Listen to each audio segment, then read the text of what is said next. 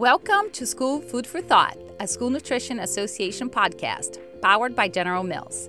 Today, I'm thrilled to talk to Nichole Taylor and Lindsay Aguilar about their experiences bringing the world together in their cafeterias. We talked about serving diverse communities, supporting refugee families, and asking parents to share their favorite recipes to make some people feel home and give others a taste of the world. It was a fascinating conversation that took us from Pennsylvania to Arizona and beyond. Hello, everyone. I'm Danielle Duran Barron, Vice President for Marketing Communications and Industry Relations at SNA. And I am here with Nichole Taylor and Lindsay Aguilar, who's on our board. We're here to talk about communicating with diverse audiences. So I thought it'd be really useful if if each one of you could tell me a little bit about your district, your demographics, who are the kids that you're serving, and the teams that you're managing. Hi, I'm Nichole Taylor. I am from Chichester, Pennsylvania, right outside of um, Delaware. I'm actually on the border of Delaware and Pennsylvania. Um, we have a pretty good diverse student body. We um, are primarily um, Caucasian, but we have a lot uh, or growing population of Latino, African American, um, Asian Indian, and Asian Island Pacific. We um, However, our staff is not as diverse um, as our student body population. So we are working to figure out how we could um, bring a little bit more diversity into our um, staffing level as well.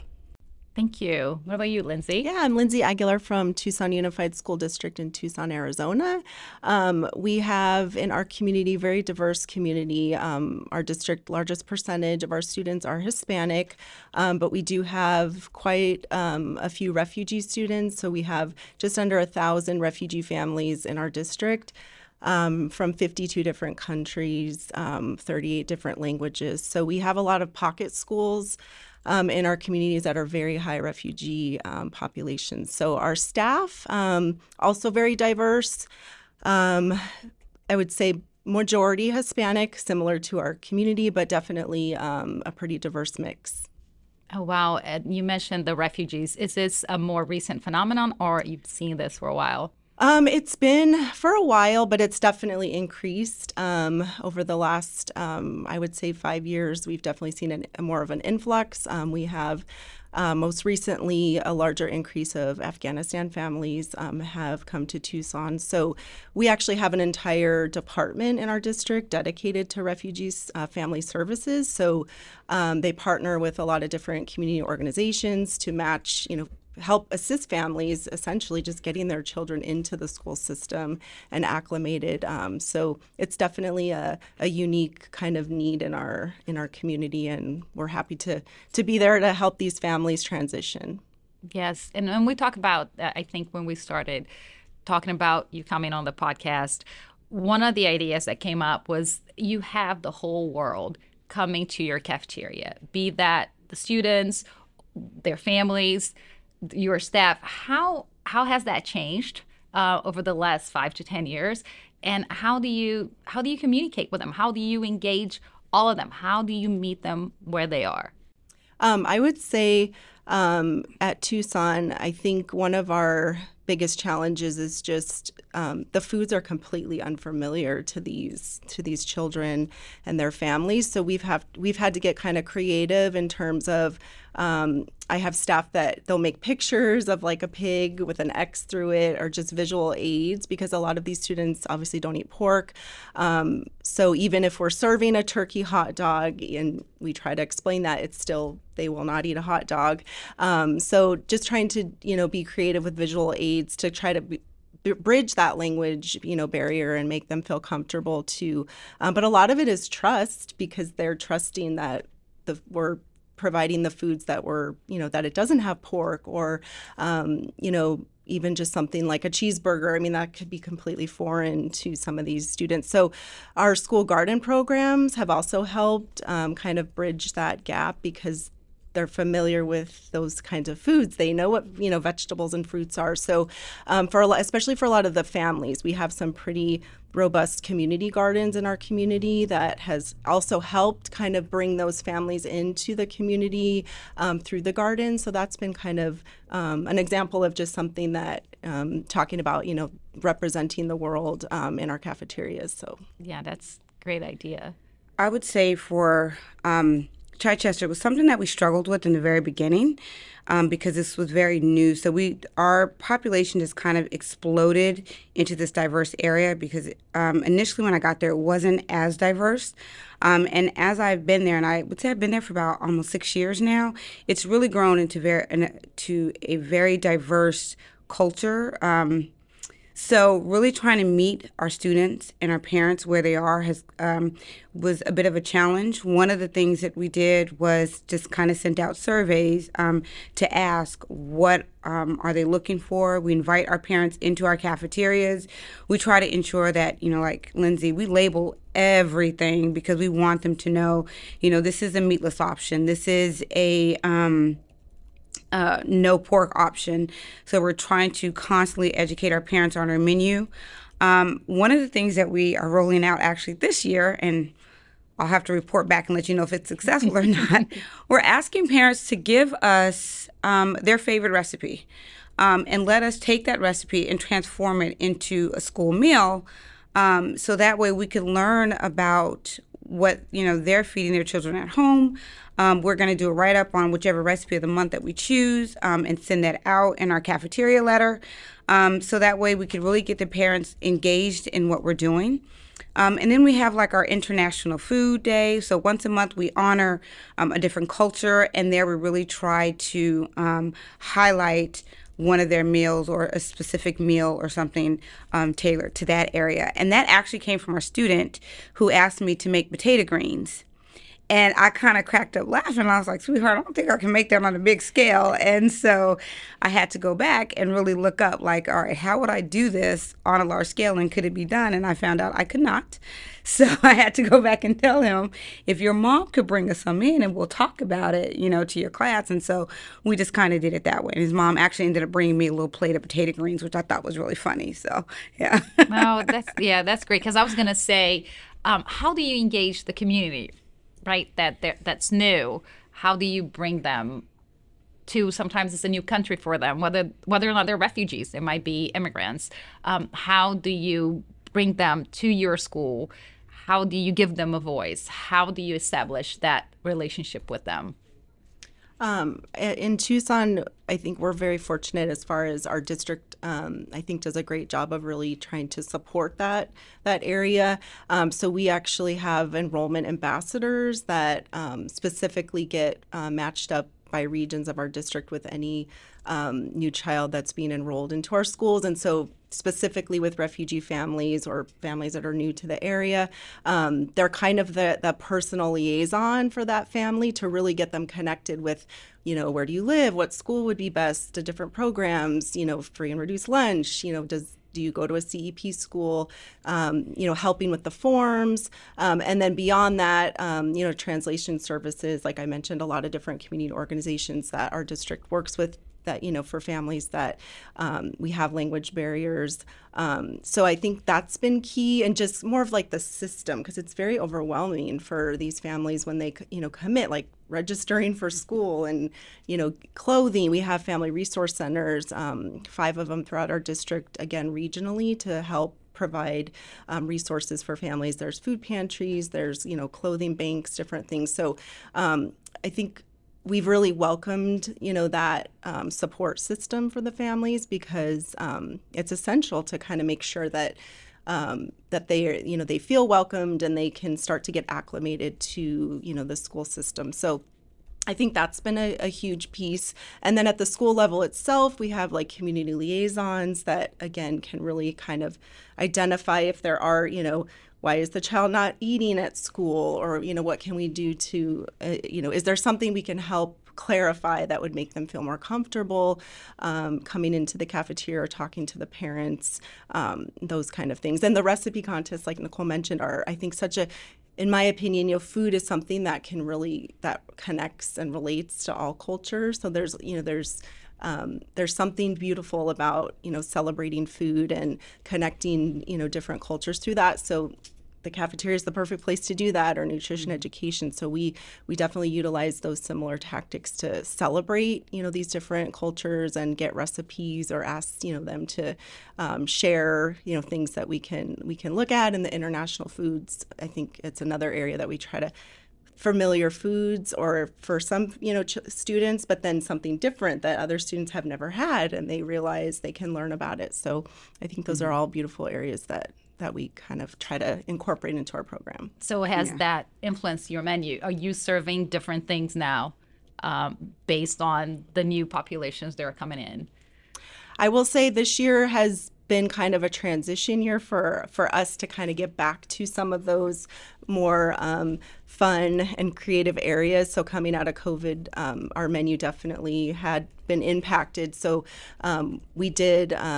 Roll out our international favorites at our middle and high schools so again trying to feature um, dishes from different parts of the world we're not quite to the level that I'd like to be yet, but that's definitely in the plans to have, you know, beyond just Asian, Italian, Mexican, those kind of things. We definitely want to, um, pre COVID, you know, we would do like Israeli chicken and we had some Egyptian shawarma and different things that, um, that we were incorporating. So that's kind of the goal to get back to some more beyond just the, the typical dishes.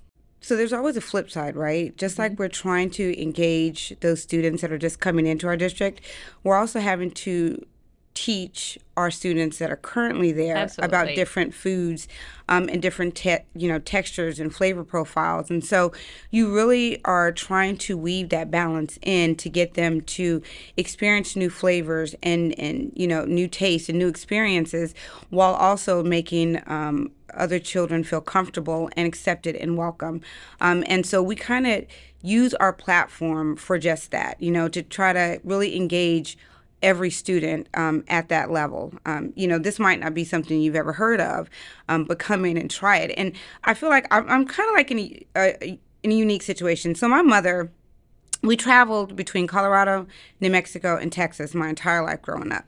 So you know, kudos to Arizona because your food is what I grew up off of, you know, New Mexico. So, you know, I'm all about green chili. And so, you know, really learning, really being able to taste uh, different flavors and, and not, you know, just being stuck to one, you know, specific demographic area really helped me flourish um, and get an understanding of food. And so, I try to bring that into my students. And so when I explain things to them, I might say, you know, this is a more southern fare. And, you know, when you try this, you know, this is what is typical that they might eat here. And they might think a Philly cheesesteak is, you know, it looks a little weird or it's off putting because they don't really understand that sometimes. So sometimes just breaking that barrier. Um, and I often use like, for my, my one student and I, we talk all the time. And I had to explain to her that I I never seen a pierogi in my life until I got to you know the East Coast, and I'm like I have no idea what that is. I'm not really big on dumplings, so I didn't want to taste it.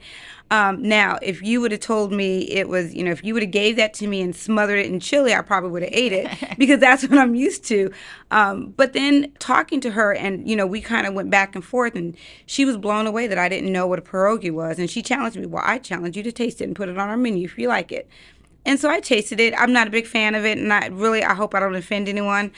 You know, to each is its own. I don't like dumplings, period. So But I don't even like chicken and dumplings. trying. Right. So you know, um, but I did put it on our menu because I knew that that was something that they felt they can connect with, and was there for them. So, but at the same time, I challenged them, and I said, well, now let me make you a dish from New Mexico and I want to challenge you all to try it. And so I, when we presented it, I um, had to do a little write up so that they understood that this is from, you know, this is food that's familiar to me and this is my comfort food. So it was really, you know, it's kind of that interaction with students that kind of opened my mindset and kind of broadened me to say, okay, it goes both ways. You know, it's what's sim- similar or familiar to me is not familiar to them. And, and I like Yeah. the storytelling aspect of it too, Yeah. because food unites us in, in so many different ways. Uh, years ago, I was at this um, international night at our school, and I was setting up, you know, our table right next to the Nigerian table, and they put stuff out. I'm like, I know what that is. And I walked up and I said, it is, you know, we eat it in my country too, and it's called acarajé, and in Nigeria it's called akara. And it's very famous in one city in Brazil. It's not my hometown, but it's another port town because we have, for those who don't know, Brazil has the largest African population outside Africa. Mm-hmm. So it is it is the same food, and it's the only place in Brazil where they serve spicy food. Brazilian food food's not spicy at all. It's not spicy one bit, but that place. And so we just had this long conversation about all the things, and and the kids were really intrigued about that too. And and it's it's about history, right? It's about mm-hmm. what happened, and it's about that we have more in common than what separates us. So I mm-hmm. think you can there are a few things that you can really bring that to life and and food is one of them. Oh, I agree, hundred percent. Yeah, it's a great connecting piece. If- And, and it's for you know different religions and and there's the, the whole like I think gathering and we were talking earlier here that I think doing what you do you feed a lot more than food you nourish souls mm-hmm. and you know you're you're doing a lot more for the kids and for their communities because I think there's um, this misconception that your your work is is really limited to the schools and it, there's so much more in bringing the communities together. So so how do you work with you know with the communities? Like even in school nutrition um, about the teachers right? Because sometimes i feel that if there is a partnership there then it makes your job so much easier because then they become ambassadors and role models and and sometimes that partnership's not there uh, what is what is your experience lindsay Yeah, absolutely. I think um, there's unfortunately there is still that reality, you know, in some schools where there is that, you know, we're kind of the stepsister of the of the of the school system, even within a school. So um, we really do try to. Um, you know, come up with ways to help encourage our staff at the schools to, um, you know, become if it's if if if if they have to you know work a little harder on their end to kind of bridge that gap. Um, but yeah the teachers can be i think um, in my experience i think um, kind of like nichole's talking about getting you know into the classroom or you know having that one-on-one with the students or our staff getting in there to do um, or doing taste tests um, oftentimes, you know, sometimes the teachers almost get more excited about the taste test than the students do sometimes.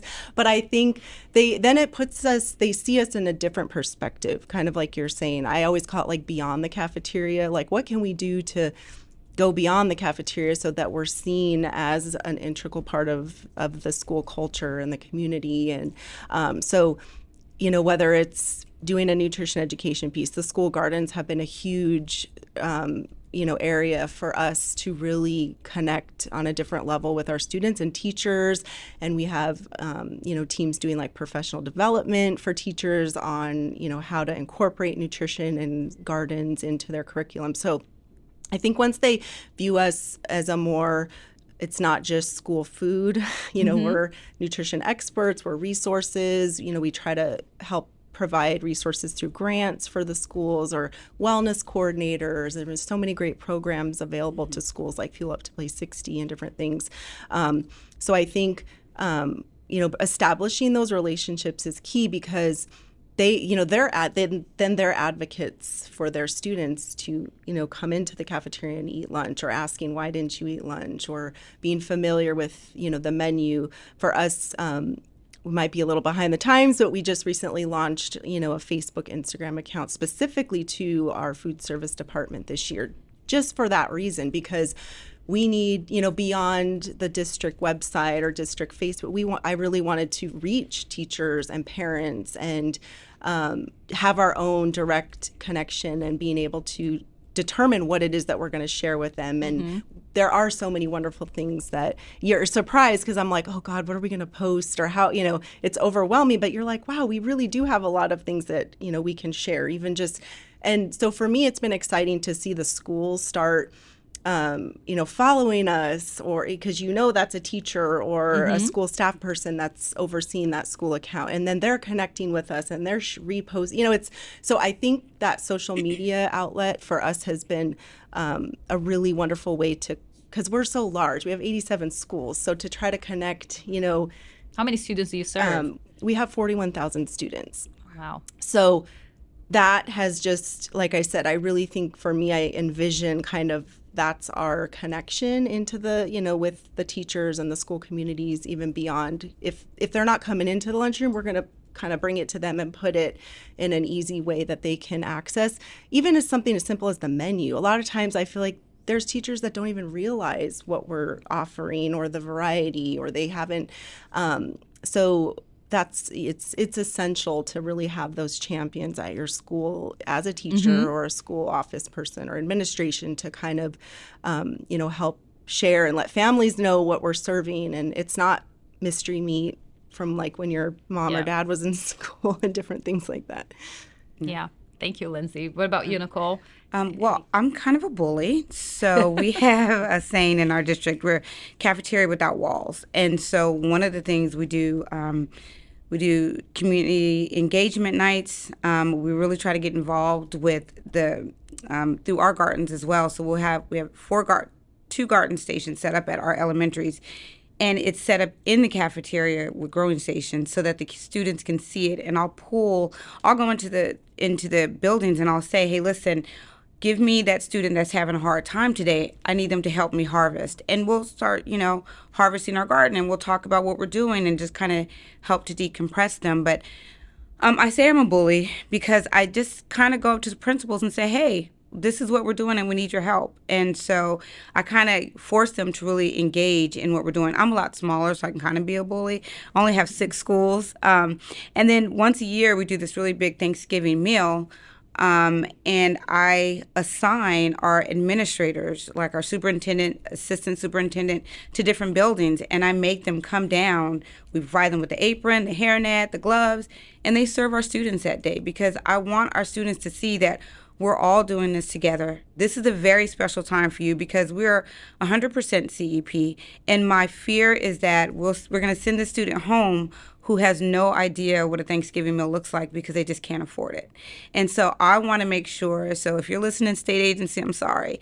I want to make sure that those students get a real Thanksgiving meal. And so we go all out. We pull all bells and whistles. We spend um, five days preparing turkeys and mashed potatoes and stuffing and um, sweet potatoes. And then I make our principals and teachers and um, admin staff come down and help serve our students because I need them to be to show that humility piece in, in what we do each and every day. So um, yeah, no, I love that you just said that, and it brought us back to it's it's amazing because we're yeah. talking about cultures, and yeah. you know our culture cannot get lost either. Thanksgiving yeah. is a big deal, it right? Is, You're coming to this country. It's you know you want to participate, right? It's it's obviously that you want to offer up something, but you also want to immerse yourself in, yeah. in the new life that you have here too. Yeah. So thank you so much, Nichole. Thank you, Lindsay. It's been thank fascinating. You. Thank you. Thank you for having us. Thank you for tuning in to today's episode of School Food for Thought, the School Nutrition Association podcast. We hope you found the conversation insightful and inspiring. If you enjoyed this episode, we invite you to explore the rest of our series, where we delve into more engaging topics and conversations with school nutrition leaders from all over the country. Before we sign off, we'd like to extend our special thank you to our sponsor, General Mills. They play a crucial role in supporting our mission to bring you valuable insights and resources for the school nutrition community. To learn more about General Mills and their commitment to promoting nutritious and delicious meals for students, please listen to the message from our sponsor.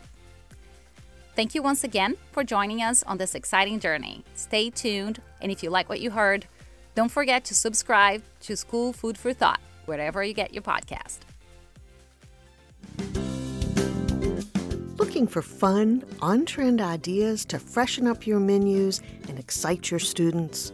Look no further than smoothies. Smoothies are a delicious, low labor way to increase dairy, fruit, and even vegetable intake.